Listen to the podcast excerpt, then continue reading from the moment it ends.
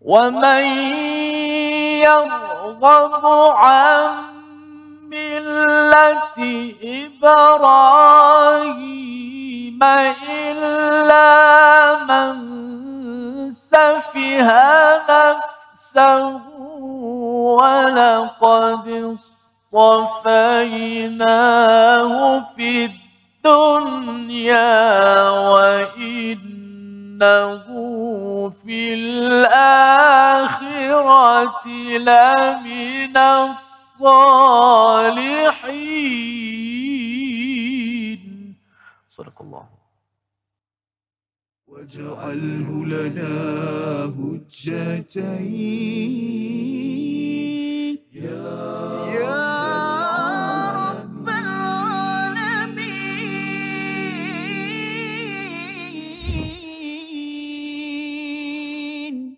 Assalamualaikum warahmatullahi wabarakatuh. Alhamdulillah wassalatu wassalamu ala Rasulillah wa ala alihi wa man walah. Asyhadu la ilaha illallah, asyhadu anna Muhammadan abduhu wa rasuluh. Allahumma salli ala sayidina Muhammad wa ala alihi wa sahbihi ajma'in. Amma ba'du. Apa khabar tuan-tuan dan puan yang dirahmati Allah sekalian? Kita bertemu dalam My Quran Time.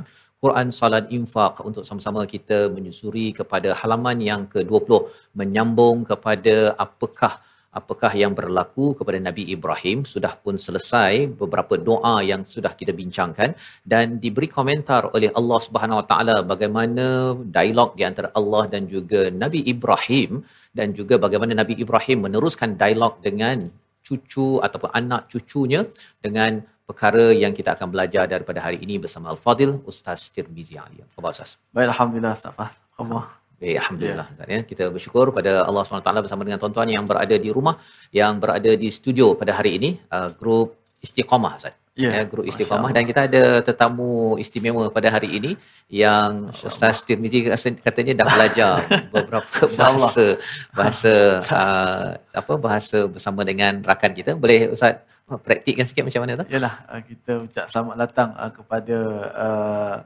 apa nama ni persatuan uh, orang pekak negeri sembilan ataupun Nesda. Mm-hmm. Uh, Assalamualaikum. Assalamualaikum. Oh, macam tu. Masya-Allah. Lagi apa nama ni um, Oh, tu malam macam ni maknanya apa khabar? Apa khabar? Jadi jawabnya Alhamdulillah. Alhamdulillah. Masya Allah. Jadi Ustaz nanti boleh masuk kat kotak yang satu lagi tu kat Kak Azrina tersebut.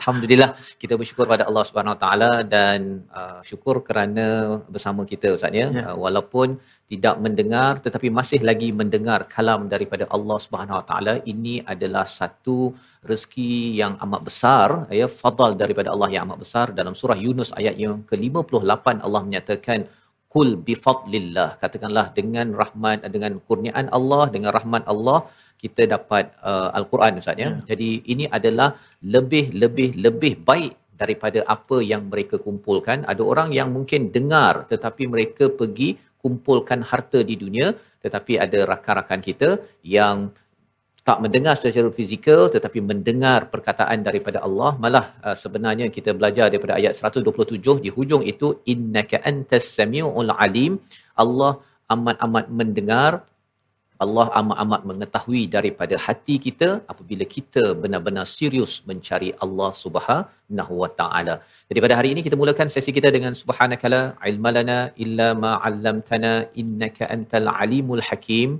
Rabbi zidni ilma. Kita saksikan apakah sinopsis bagi ayat yang kita akan baca pada hari ini. Iaitu daripada ayat yang ke-130 hingga 131, Nabi Ibrahim telah dipilih menjadi pemimpin di peringkat antarabangsa, di peringkat dunia.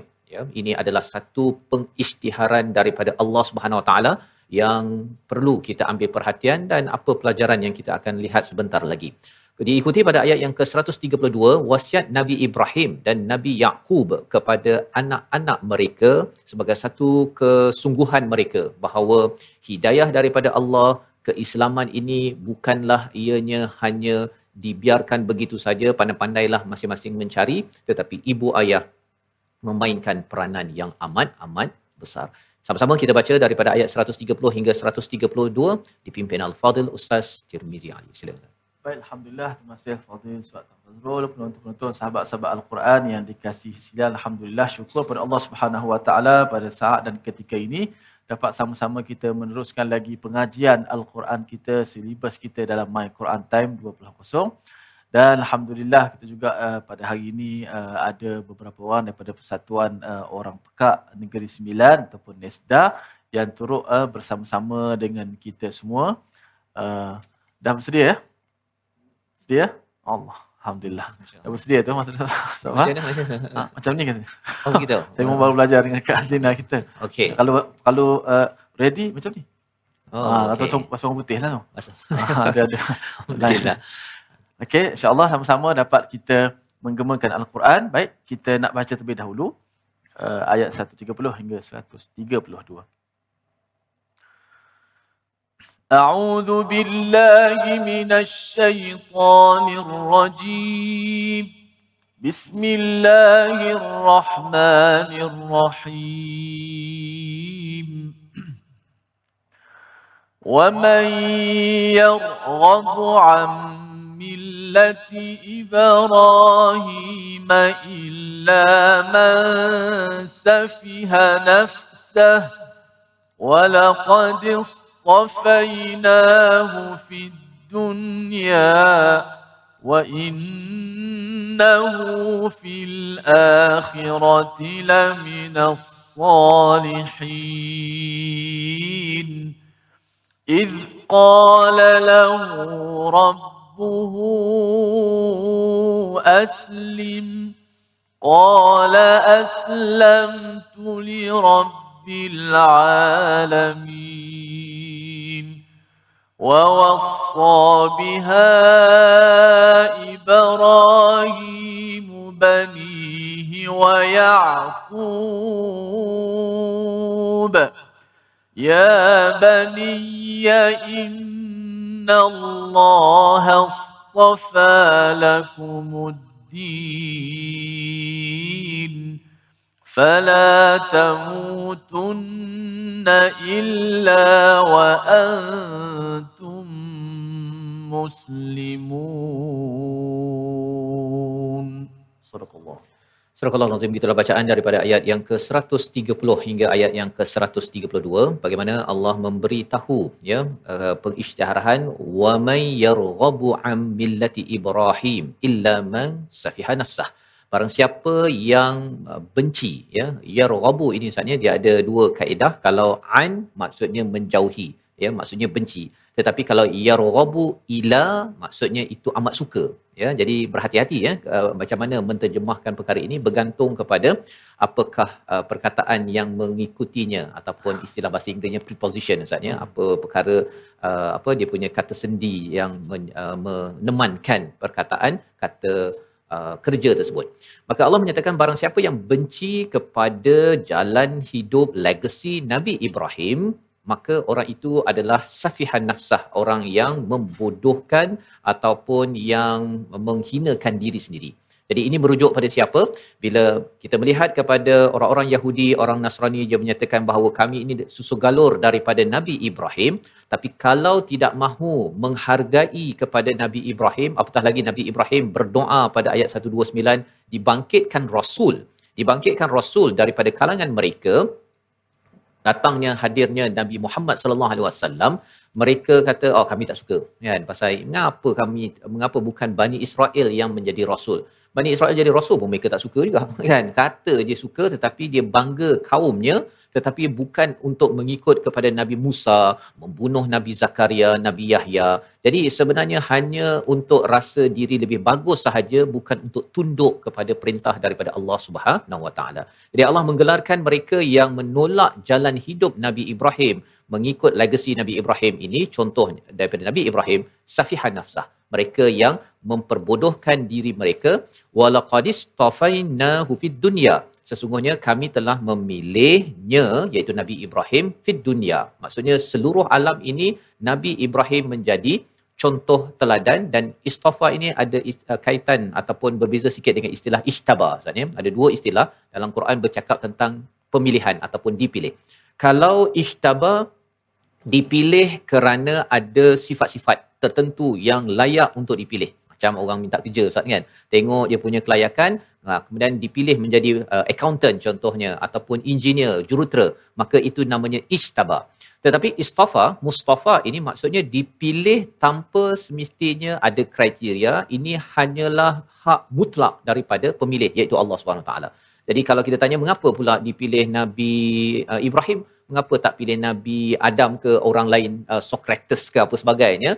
Itu Allah punya hal kan? Allah yang berkuasa untuk memilih maka ini yang dinamakan istafaina hu fid dunya ya. Jadi bila Allah pilih kerana Allah lah yang berkuasa maka bagi siapa yang mengikut pilihan Allah dia sebenarnya me, me, uh, menjemput rahmat daripada Allah. Wa innahu fil akhirati laminas salihin dan dia di akhirat nanti adalah di kalangan orang-orang soleh jadi bila bercakap tentang kita nak jadi orang soleh, kita nak anak kita soleh, sebenarnya panduannya adalah daripada Nabi Ibrahim dan insya-Allah moga-moga kita pun diizinkan masuk syurga Ustaz ya bersama dengan orang-orang soleh. Salah satunya siapa? Sudah tentunya Nabi Ibrahim alaihi salam. Jadi ini adalah perjuangan kita, perjuangan mengikut kepada jalan hidup Nabi Ibrahim dan kalau ada agama lain kata kami ni Abrahamic faith, kami ni kepercayaan yang datang daripada Nabi Ibrahim, sebenarnya tertolak. Tertolak. Pasal kalau sama dengan Nabi Ibrahim, tidak mungkin dia benci kepada Nabi Muhammad sallallahu alaihi wasallam, tidak mungkin benci kepada Quran ataupun kami uh, hormat pada Nabi Muhammad tapi bab nabi kami tak terima, itu sebenarnya membenci kepada millah Ibrahim yang pernah berdoa suatu masa dahulu dibangkitkan rasul dan rasul itu Nabi Muhammad sallallahu alaihi wasallam. Ini akidah kefahaman kita tidak ada kompromi kerana ia adalah syarat untuk kita menjadi orang soleh dalam ayat 130. Kita berehat sebentar kembali semula selepas ini untuk melihat apakah cara orang soleh berinteraksi dengan Allah ayat 131 selepas rehat nanti. My Quran Time, Quran, Salat, Infaq, insyaAllah. واجعله لنا هجتين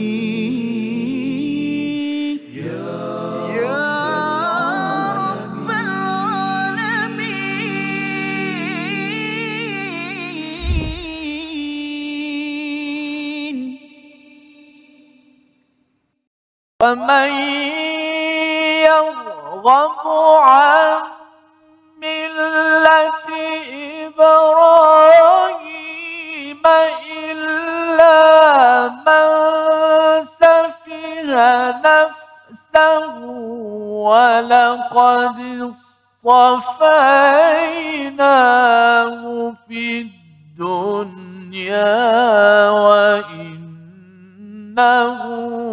في الآخرة لمن الصالحين صدق الله Untuk sama-sama kita melihat kepada ayat yang ke-130 hingga ayat yang ke-132 dan sebentar tadi dibacakan ayat daripada ayat 130 bagaimana Allah mengisytiharkan kepada seluruh dunia bahawa Allah memilihnya Nabi Ibrahim alaihissalam sebagai ikutan. Dan siapa yang benci kepada jalan hidupnya tidak mahu ikut kepada jalan hidupnya hanya ingin ambil nama sahaja sebagai keimanan ataupun agama yang susu galurnya daripada Nabi Ibrahim sebenarnya orang-orang itu adalah tertolak. Wa fil akhirati laminas salihin sesungguhnya Nabi Ibrahim itu adalah orang soleh yang berada di akhirat satu jaminan daripada Allah Subhanahu Wa Taala uh, berbanding dengan kita ingin mencontohi orang-orang yang masih hidup misalnya orang masih hidup ni kadang-kadang kita jadikan idola uh, tetapi selagi dia hidup tak payahlah kan. Kalau boleh kita ambil yang sudah pun dinobatkan kejayaannya oleh Allah Subhanahu Wa Taala seperti Nabi Ibrahim ataupun Nabi Muhammad sallallahu alaihi wasallam.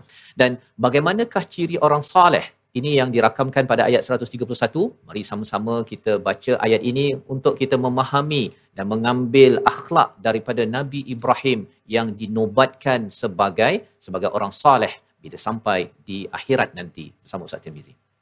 Alhamdulillah kita beralih pada ayat 131. Uh, pendek saja ayat ini. Sama-sama kita hayati bacaan. Uh, moga-moga kita mendapat uh, keberkatan dan rahmat dan juga tadabbur yang akan disampai sebentar nanti. Auzubillahi minasyaitanir rajim. Bismillahirrahmanirrahim. Iz qala lahu rabbuhu aslim qala aslamtu lirabbi العالمين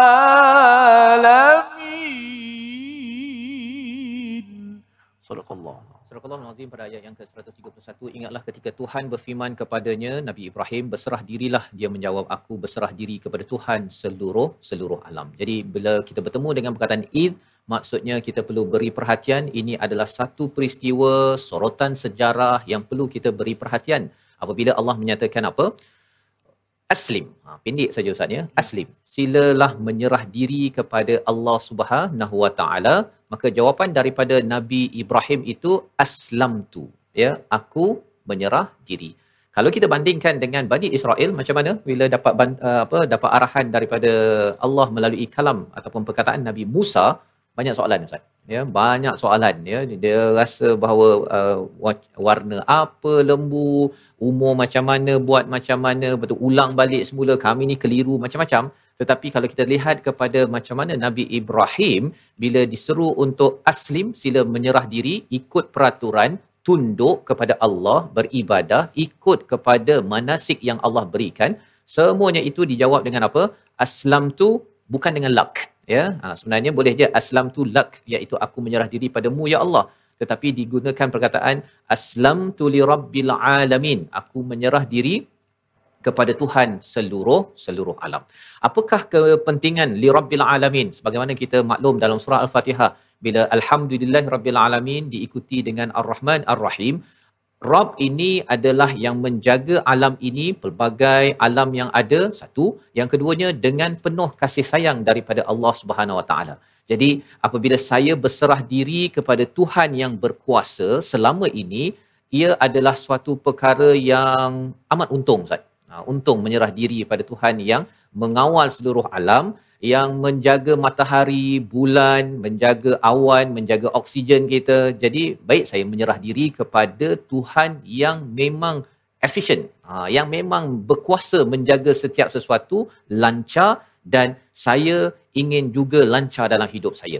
Tetapi kalau katakan seseorang itu tidak menyerah diri ya kepada jalan Nabi Ibrahim seperti mana ayat 130 sebentar tadi, dia seperti orang yang istilahnya safiah nafsah Allah cakap, uh, bodoh Ustaz. Apa bodoh?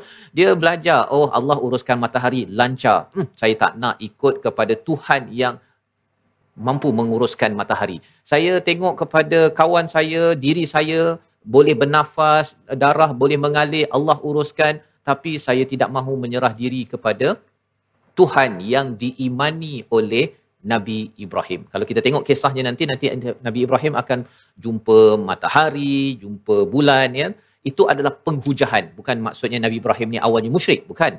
Ya tetapi Nabi Ibrahim menggunakan penghujahan. Betul ke kalau beriman kepada Tuhan selain daripada Allah akan jadi ataupun akan sejahtera?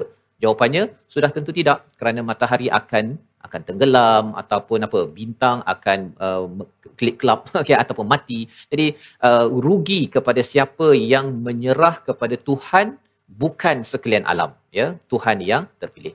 Jadi daripada ayat 131 ini mari sama-sama kita lihat uh, kalau kita nak lihat uh, satu dua selekoh lah Ustaz ya. Ayatnya pendek ya tetapi kalau ada satu dua untuk kita beri perhatian kita bersama Al-Fadhil Ustaz Tirmizi.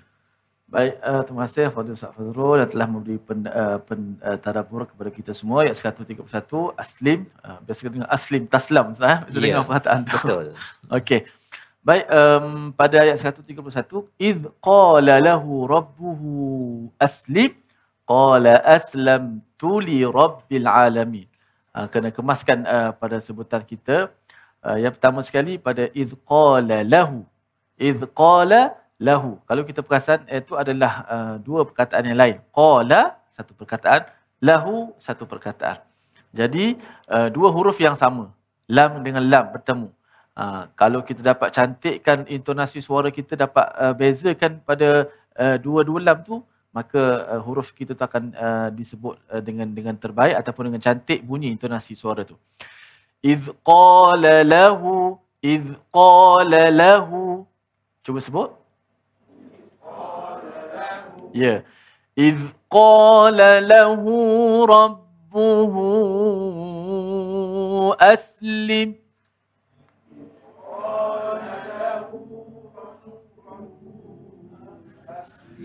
إذ قال له ربه أسلم.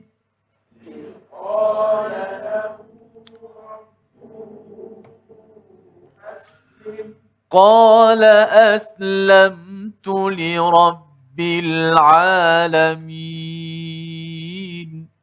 قال أسلمت لرب العالمين. Masya-Allah. Insya-Allah. Hmm. Jadi itu adalah satu selekoh yang perlu diberi perhatian walaupun ayat yang pendek hmm. dan lebih daripada itu apabila kita melihat pada ayat yang pendek ini ada pelajaran yang banyak ya. Salah satu daripada pelajarannya ialah apabila kita memerhati macam mana Nabi Ibrahim ini boleh aslamtu li rabbil alamin jawab mudah aja ustaz ya. Hmm. Saya menyerah. Ha ya, berbanding dengan Bani Israel, kita nak ambil pelajaran banyak sangat tanya. Jadi kalau tanya pada diri saya, pada diri tuan-tuan, kalau Allah suruh buat sesuatu, sila sembahyang, ha kan? Sila sedekah, sila uh, derma. Kalau ada cakap banyak-banyak tu, ya, sebenarnya dia ada satu perkara yang perlu kita beri perhatian, iaitu Nabi Ibrahim ini bab keimanannya itu amat tinggi Ustaz ya dia mengenal kepada Allah kenal kepada kehebatan Allah Subhanahu Wa Taala dan sering bercakap dengan Allah. Seperti mana yang kita belajar sebelum ini doa doa doa doa. Apabila kita banyak bercakap dengan Allah berdoa dengan Allah keimanan kita akan meningkat. Dan bila keimanan kita meningkat bila Allah suruh buat sesuatu sahaja ya kita ada lima rukun Islam maka kita akan bercakap aslamtu li rabbil alamin Pasal Islam ini asal menyerah ini banyak pada perkara fizikal Ustaz ya. Tapi ia datang daripada hati yang yang sudah menyerah diri kepada Allah Subhanahu Wa Taala. Kalau hati tak menyerah, ah yang itu yang uh, sila solat sekarang. Hmm nanti kejap, nanti kejap ya. Jom kita puasa, nanti kejap, nanti kejap. Ataupun apa lagi? Bayar zakat, nanti kejap. Saya kira dulu mungkin tak ada untung kot ataupun kadang-kadang dia main account saja untuk pastikan nak buktikan bahawa tiada untung ataupun dia pergi buat apa saja akhirnya tak payah bayar zakat ya. Ha, jadi hati itulah ya keimanan itu yang menjadi topik besar yang kita belajar sebelum itu sebelum ini. Dan bagaimana untuk melatih hati kita dengan keimanan sudah tentunya dengan kita banyak berinteraksi dengan Allah Subhanahu Wa Taala banyak bercakap dan itu sebabnya kita baca al-Quran ini meningkatkan keimanan. Lepas kita baca satu ayat kita dapat pelajaran kita minta doa Ustaz kan? Terus saja ya Allah rabbana taqabbal minna. Ketika kita buat apa saja dalam hidup kita ini rabbana taqabbal minna. Bukan sekadar ketika lepas solat biasa orang cakap rabbana taqabbal ataupun taqabbalallahu minna wa minkum kan? Ataupun lepas raya kan? Moga-moga Allah terima. Sebenarnya seperti mana kita belajar ayat 127 tanpa ada perkataan qala ya di dalam ayat tersebut maksudnya apa maksudnya rabbana taqabbal minna ini adalah satu suara hati ya. Kedekatan kita kepada Allah Subhanahu Wa Taala maka kesan iman yang begitu akhirnya menyebabkan diri kita mudah untuk menyerah kepada segala arahan peraturan daripada Allah. Membawa kepada perkataan pilihan kita pada hari ini kita saksikan iaitu mansafiha nafsah. Kita beri perhatian kepada perkataan safiha ya. Pernah muncul uh, perkataan ini pada sekitar muka surat 23 al-baqarah ya. Hmm. orang munafik menyatakan sebenarnya apa yang dibawakan oleh nabi itu sufaha ya sebagai bodoh. Tetapi kali ini Allah menyatakan yang benar-benar jahil kasar jahat 11 kali disebut dalam al-Quran itu adalah mereka yang menolak kepada nabi Ibrahim jalan hidupnya. Dan kita tahu bahawa nabi Ibrahim ini amat sabar amat hanif amat latif amat halim. Istilah-istilah itu kita akan jumpa Halim ni maksudnya lebih sabar daripada sabar Ustaz ya. Ha, pasal memang sampai masuk api tu pun Nabi Ibrahim tak minta tolong daripada malaikat. Tak minta tolong. Biarlah. Kalau Allah nak tolong, Allah tolong. Dan itu petanda bahawa Nabi Ibrahim menyatakan, Aku berserah diri. Kita berhenti tak sebentar. My Quran Time, Quran Salat Info. واجعله لنا هجتين يا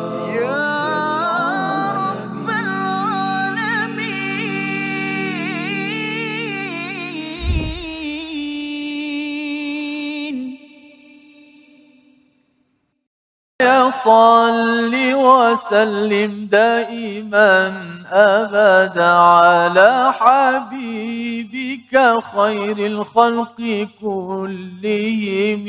يا رب صل عليه يا ربي صل عليه يا ربي صل عليه صلوات الله عليه Allahumma salli ala Muhammad wa ala ali Muhammad. Alhamdulillah. Terima kasih kepada semua para penonton terus setia dalam My Quran Time 2.0 Quran, Salat dan Infak. Alhamdulillah uh, tibalah kita di segmen tajwid dan hafazan dan kita juga uh, di studio mengalu-alukan sekali lagi kedatangan uh, apa nama ni persatuan uh, orang pekak uh, Negeri Sembilan ataupun Nesda dan uh, mudah-mudahan uh, kita kata apa uh, Nabi SAW ketika awal-awal turun wahyu uh, Jibril uh, suruh Nabi baca dan Nabi tak boleh baca. Ha? Ma Nabi qari'in aku bukan pembaca tak boleh nak baca. Dan menjadi tanggungjawab ha, selepas itu Jibril mengajar kepada Nabi sampailah Nabi alhamdulillah ha, berjuang ha, 22 tahun boleh baca. Maka uh, tanggungjawab kita juga selaku uh, masyarakat untuk membimbing uh, sahabat-sahabat kita yang yang tidak boleh uh, bertutur dengan baik maka uh, dapat uh, diajar kalau kita tengok Puan Azlina kita pun yang sekarang sedang bertugas ini uh, ada kelas-kelas mengajar orang pekat ya. untuk mengaji Ustaz Katanya ada di masjid negara pun ada. Ya betul. Majlis hmm. gitu Ustaz. Jadi hmm. ini satu uh, apa satu perkembangan yang baik betul. ya dan kita doakan semua uh, yang tidak mendengar secara fizikal tidak boleh bertutur tapi masih lagi dapat menghargai uh, wahyu daripada Allah hadiah paling besar Ustaz. Betul. Masya-Allah. Baik uh, kita nak uh, mengulang kaji uh, segmen tajwid. Uh, penonton-penonton di rumah dah bersedia dan juga penonton di studio adakah bersedia semua? uh, persatuan uh, daripada Nesda uh, adakah bersedia? Bersedia. Insya-Allah ha? ha. macam ni kalau macam ni insya-Allah lah apa? Macam ni? insya-Allah. Betul eh? InsyaAllah tu sikit sebanyak sempatlah kita belajar sepanjang Al-Quran time ni uh, dengan Kak Azlina dan juga sahabat-sahabat. Mudah-mudahan dapatlah sama-sama kita mengembangkan lagi kefahaman terhadap Al-Quran. Baik. Um, kita lihat uh, skrin kita di paparan uh, menjelaskan sebutan huruf ra dan ghain pada kalimah yarghabu. Ha, pada kalimah yarghabu ni kan uh, payah sikit kan ada huruf ra. Bunyinya macam hampir sama dengan ghain. Ra, ra. Bunyinya hampir sama. Tetapi uh, makhrajnya sebenarnya tak sama. Ra masih lagi di hujung lidah. Ghain di hujung uh, halqum ataupun leher kita makhrajnya tempat kedudukan huruf ghain di hujung halqum. Ra masih lagi di hujung lidah. Maka kalau kita tengok tempat dia agak jauh. Akan tetapi uh, uh, bunyinya macam dekat. Sebab tu kadang-kadang anak-anak kita uh, bila sebut uh, yang boleh sebut ra kan, uh, r, ra, ri. Tapi bila sebut ghain, ra dia sebut ra juga. Uh, dia sebut ra juga. Uh, dia tak ada ada yang sebahagian uh, tak boleh menyebut ghin. Bila sebut ghin, ra, disebut ra juga. Ataupun ada yang tak boleh sebut ra. Tak boleh sebut ra yang getar-getaran suara tu. Dia boleh sebut ghin je. Kita sebut ra, dia sebut ra. Ghairil maghdu, disebut ghairil mardu. Dia tak boleh. Kan? Ha, ada juga sebaliknya. Maka ini adalah peranan penting pada makhraj. Tempat kedudukan huruf itu. Ra masih lagi di hujung lidah. Hujung lidah kita menghala ke langit dan ada kita kata sifat takrir. Ra, ri, ru, ar. Mana-mana anak-anak kita yang tak boleh sebut ra, ar itu ra, ri, aku terima. Kan? Aku terima contoh. terima je lah. Ah, terima tak boleh, terima juga. Ha, jadi, ah, sebab apa disebut ri, ha? aku terima sebab dia sebut pada makhraj ghain cuba suruh anak-anak kita yang tak boleh sebut uh, ra itu gunakan lidah sebut ra gunakan hujung lidah. Banyak. Tarik hujung lidah dia tu ha. kata gunakan lidah. Picit sikit hujung lidah dia tu. Ha, kan? Picit sikit hujung lidah kita uh, supaya dia dapat fungsikan hujung lidah itu menghala lelangit sedikit um, untuk menyebut huruf ra ri ru. Ha, jadi kalimah ni wa may yarghabu am millati ibrahim ومن يرغب عن ملة إبراهيم. Sama-sama satu dua mula.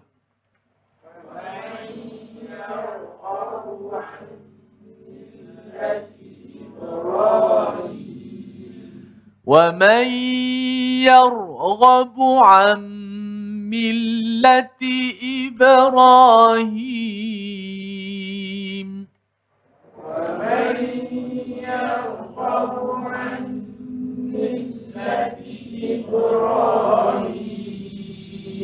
Masya Allah. Ah, jangan tertukar pula eh.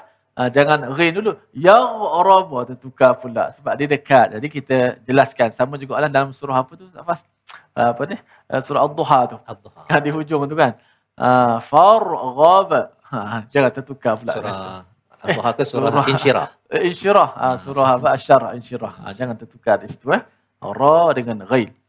Dan yang kedua sudah pastilah pada illa man safiha nafsah Ah, yang bermaksud apa orang yang membodohkan diri ataupun menghinakan dirinya eh.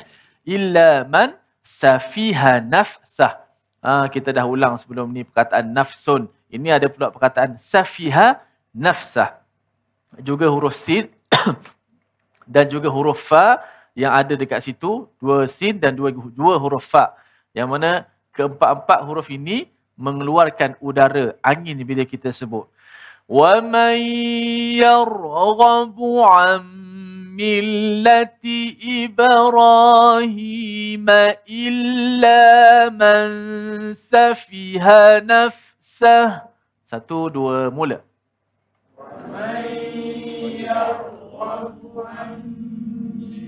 نبي إبراهيم إلا من سفي نفسه ومن يرغب عن ملة إبراهيم إلا من سفه نفسه. ومن يرغب عن إبراهيم إلا من نفسه ولقد اصطفيناه في الدنيا ولقد اصطفيناه في الدنيا. ولقد اصطفيناه في الدنيا. ولقد اصطفيناه في الدنيا وإنه في الآخرة لمن الصالحين وإنه في الآخرة لمن الصالحين Baik, beberapa tempat yang kita telah sebut uh, dalam sebutan lafaz uh, tajwid sebentar tadi, kita perkemaskan sebutan dan pada masa yang sama kita cuba menghafaz ayat-ayat ini melalui penglihatan kita kepada mushaf Al-Quran dan juga pendengaran kita kepada uh, sebutan yang saya baca kemudian diikuti dan juga kepada sahabat-sahabat kita yang menggunakan bahasa ataupun language bahasa isyarat itu juga dapat sama-sama menghafalnya insya-Allah. ومن يرغب عن مله إبراهيم الا من سفه نفسه ومن يرغب عن مله إبراهيم الا من سفه نفسه ولقد اصطفيناه في الدنيا. ولقد اصطفيناه في الدنيا وإنه في الآخرة لمن الصالحين. وإنه في الآخرة لمن الصالحين. ومن يرغب عن مله إبراهيم الا من سفه نفسه ومن يرغب عن مله إبراهيم الا من سفه نفسه ولقد اصطفيناه في الدنيا. ولقد اصطفيناه في الدنيا وإنه في الآخرة لمن الصالحين. وإنه في الآخرة لمن الصالحين. Baik, kita cuba ulang sekali lagi dengan cuba kita untuk tidak melihat mushaf tiga potongan ha, ayat yang kita baca. Wa man yarghabu an millati Ibrahim illa man safiha nafsah وَمَنْ يَرْغَبُ عَنْ إِبْرَاهِيمَ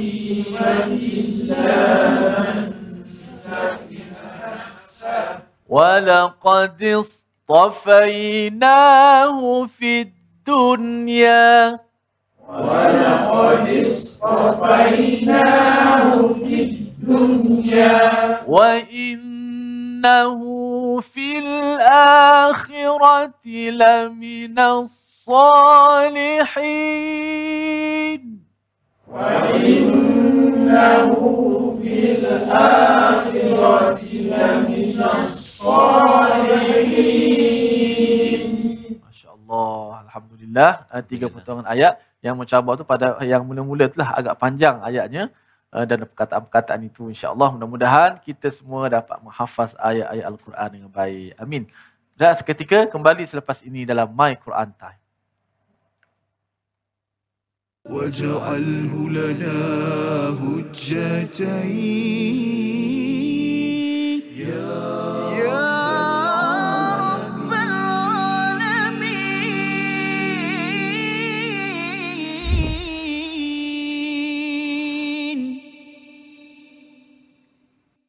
Kembali kita dalam My Quran Time Quran Salat Infaq. Pada hari ini sama-sama kita membaca ayat 130 hingga ayat yang ke-131 sebentar tadi. Dan alhamdulillah sebahagian daripada tuan-tuan yang berada di studio yang berada di rumah sudah pun menghafaz sebahagian ataupun ayat 130 itu sebagai satu pengisytiharan Allah kepada dunia bahawa sebenarnya Allah memilih ya pemilihan itu mutlak daripada Allah Subhanahu Wa Taala bahawa Nabi Ibrahim itu dan jalan kehidupannya itu adalah contoh teladan yang diiktiraf oleh Allah Subhanahu Wa Taala dan digelar sebagai orang soleh yang kita ingin jadi orang yang soleh di dunia ini dan apatah lagi berkumpul apabila sampai di akhirat nanti.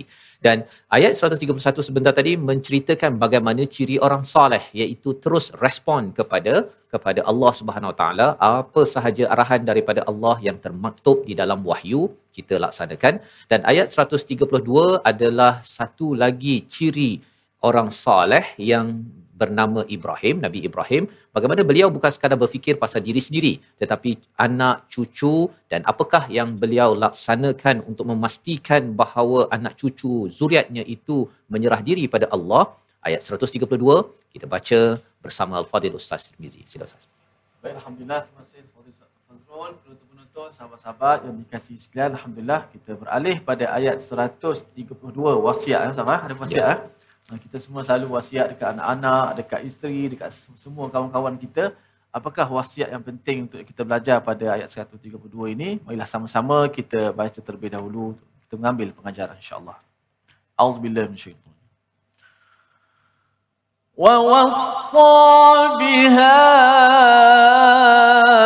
إبراهيم بنيه ويعقوب يا بني إن الله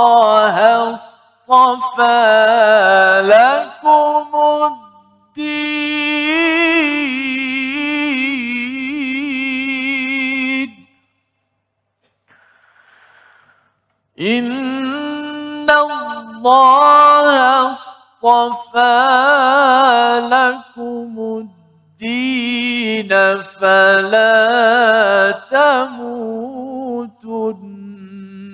إلا وأنتم مسلمون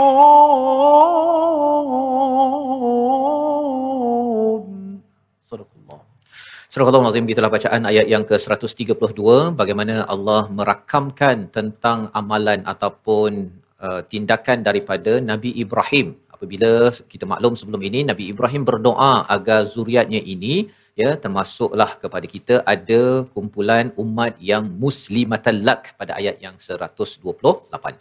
Baik, jadi apakah yang dibuat oleh Nabi Ibrahim? wa wassa biha Ibrahim bani iaitu Nabi Ibrahim berwasiat kepada anak-anaknya. Siapa anaknya? Anaknya sudah tentu yang kita maklum Nabi Ismail dan Nabi Ishaq dan diteruskan oleh cucunya yang bernama Nabi Yaqub.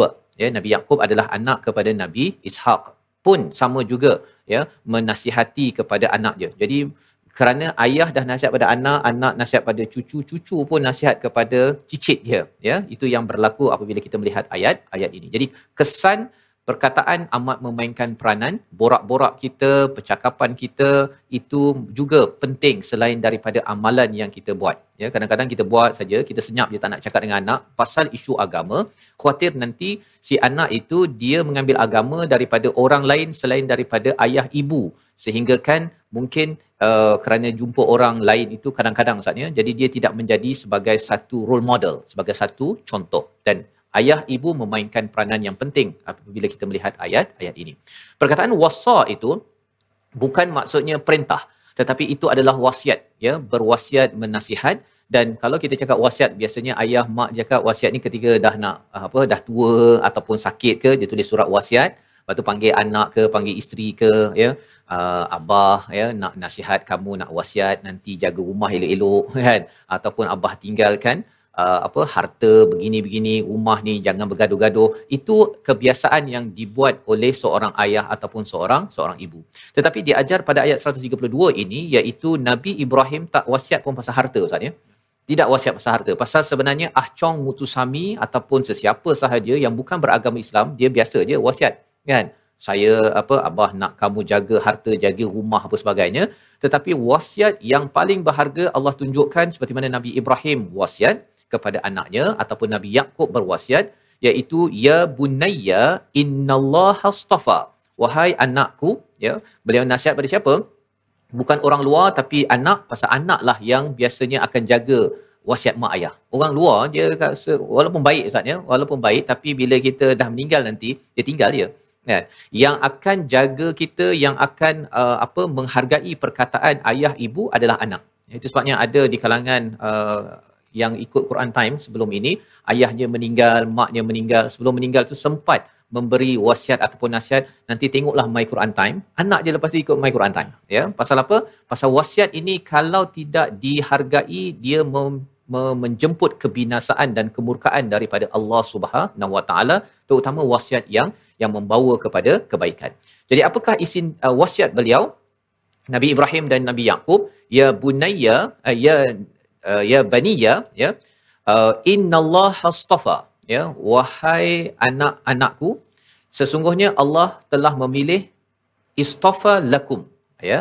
Iaitu Allah telah memilih untuk kamu ad-din, satu agama, iaitu merujuk kepada agama Islam kita sudah belajar sebelum ini dalam ayat 130 istafa ini maksudnya Allah pilih hak mutlak Allah nah jadi penggunaan perkataan ini menunjukkan apa maksudnya Allah pilih agama Islam maksudnya agama yang mengikut millah Ibrahim ini adalah hak mutlak Allah Subhanahu Wa taala jadi orang Yahudi Nasrani jangan persoalkan pula dia kata mengapa pula pilih agama Islam Mengapa pilih jalan Nabi Ibrahim? Mengapa tak pilih jalan kami Yahudi ke Nasrani ke Hindu ke Buddha ke?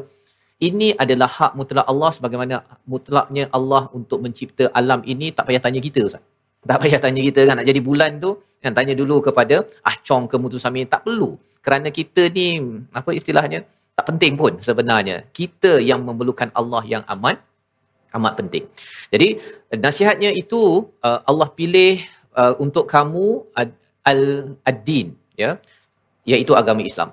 Apa perasaan kita ya bila kita baca ayat ini ustaz ya? Bila ayah eh, Nabi Ibrahim nasihat pada anaknya, Nabi Yakub nasihat pada anaknya jadi Islam dan kita dapat Islam.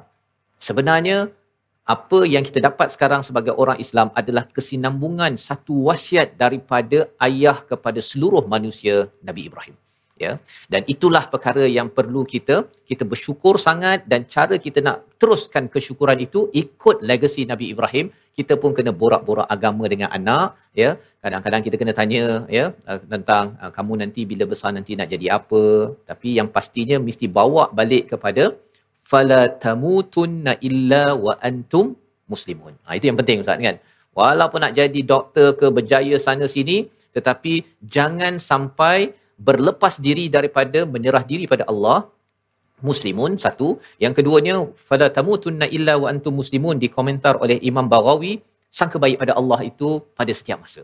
Ha, pasal dalam hidup ini anak kita mula-mula dia dapat macam-macam dari mak ayah. Tapi bila dia mula hidup makin banyak ujian dia mula berburuk sangka pada Allah maka itu jangan berlaku sama sekali. Kena nasihat.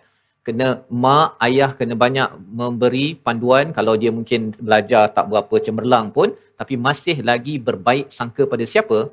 Pada Allah Subhanahu Wa Taala. Kerana itu penting. Pasal kalau tidak nanti tiba-tiba saja rasa macam nak bunuh diri lah kan tiba-tiba rasa macam saya ni tak berlayak ataupun tak berbaloi hidup. Perasaan-perasaan itu adalah perasaan orang yang tidak menyerah diri pada Allah dia tidak berbaik sangka pada Allah. Mengapa Allah bagi ujian pada saya berat sangat? Mengapa saya mengapa? Padahal sebenarnya bila aslam tu li rabbil alamin, kita menyerah diri kepada Tuhan sekalian alam, maksudnya ialah kita tak persoalkan Tuhan, tetapi kita menyoal diri sendiri macam mana saya ingin menyerah diri ikut pada pada peraturan arahan daripada Allah Subhanahu Wa Taala. Membawa pada resolusi kita pada hari ini kita saksikan Iaitu yang pertama, kita teruskan usaha berdakwah kepada orang yang bukan Islam kerana kita tahu bahawa bahawa sebenarnya agama ataupun jalan hidup yang dipilih oleh Allah Subhanahu Wa Taala adalah adalah jalan hidup Nabi Ibrahim orang yang menyerah diri pada Allah. Yang pertama. Yang kedua sentiasa tunduk dan patuh dengan penuh ketaatan kepada Allah Subhanahu Wa Taala, cepat bertindak bila arahan itu daripada Allah sebagaimana perkataan Nabi Nabi Ibrahim aslamtu li rabbil alamin. Dan yang ketiga memohon pengakhiran kematian yang baik dalam keadaan muslim. Sudah tentunya dengan kita berbaik sangka dengan kita sentiasa bila Allah panggil saja kita terus menjawab agar bila Allah panggil kita di saat kematian waktu itu kalau baru ini ustaznya dapat satu berita seorang uh, pemimpin kan yang meninggal ketika katanya ambil air semayang untuk tahajud. Ada yang kata semasa tahajud kita doakan agar beliau diberikan uh, barakah, diberikan maghfirah, rahmah oleh Allah kerana cuba bayangkan Ustaz kan, kan tiba-tiba nak main tahajud je. Mestilah amalan itu sudah pun istiqamah dan Allah pilih untuk tamutunna illa wa antum muslimun. Kita berdoa. Bismillahirrahmanirrahim. Alhamdulillah rabbil alamin wassalatu wassalamu ala asyrafil mursalin wa ala alihi wa sahbihi ajma'in. Ya Allah, ya kami rahmatilah kami ya Allah. Allah muliakanlah kami dengan Al-Quran. Ya Allah akhlakkanlah kami, adabkanlah kami dengan adab daripada Al-Quran. Cahayakanlah hidup kami dengan cahaya daripada Al-Quran. Ya Allah. Ya Allah berilah kekuatan kepada kami untuk sentiasa kami mengikut sunnah Nabi kami Muhammad sallallahu alaihi wasallam dan para nabi alaihi salatu wasallam. Ya Allah berilah kekuatan kepada kami untuk terus kami sentiasa melakukan kemakrufan dan mencegah kepada kemungkaran ya Allah yang cintakan kepada orang-orang miskin ya Allah sentiasa memberi pertolongan kepada mereka ya Allah ya Allah berilah kepada kami kebaikan dunia dan hari akhirat ya Allah amin ya rabbal alamin walhamdulillahi rabbil alamin Amin amin ya rabbal alamin. Moga-moga Allah mengabulkan doa kita dan kita bersyukur pada Allah Subhanahu Wa taala kita dapat beberapa permata daripada tiga ayat yang kita baca sebentar tadi. Inilah yang kita ingin gerakkan dalam tabung gerakan Al-Quran sebagai satu platform kita berkongsi ya berkongsi permata daripada Al-Quran. Kita tahu bahawa Quran ini adalah satu doa yang dibawakan oleh Nabi Ibrahim, dibangkitkan Rasul yang membacakan ayat-ayatnya. Inilah Quran dan moga-moga tuan-tuan terus dapat berkongsi dan kita bersama menyebarkannya. Kita bertemu lagi dalam episod akan datang untuk sama-sama melihat bahagian akhir pada halaman 20 My Quran Time, Quran, Salat, Infaq.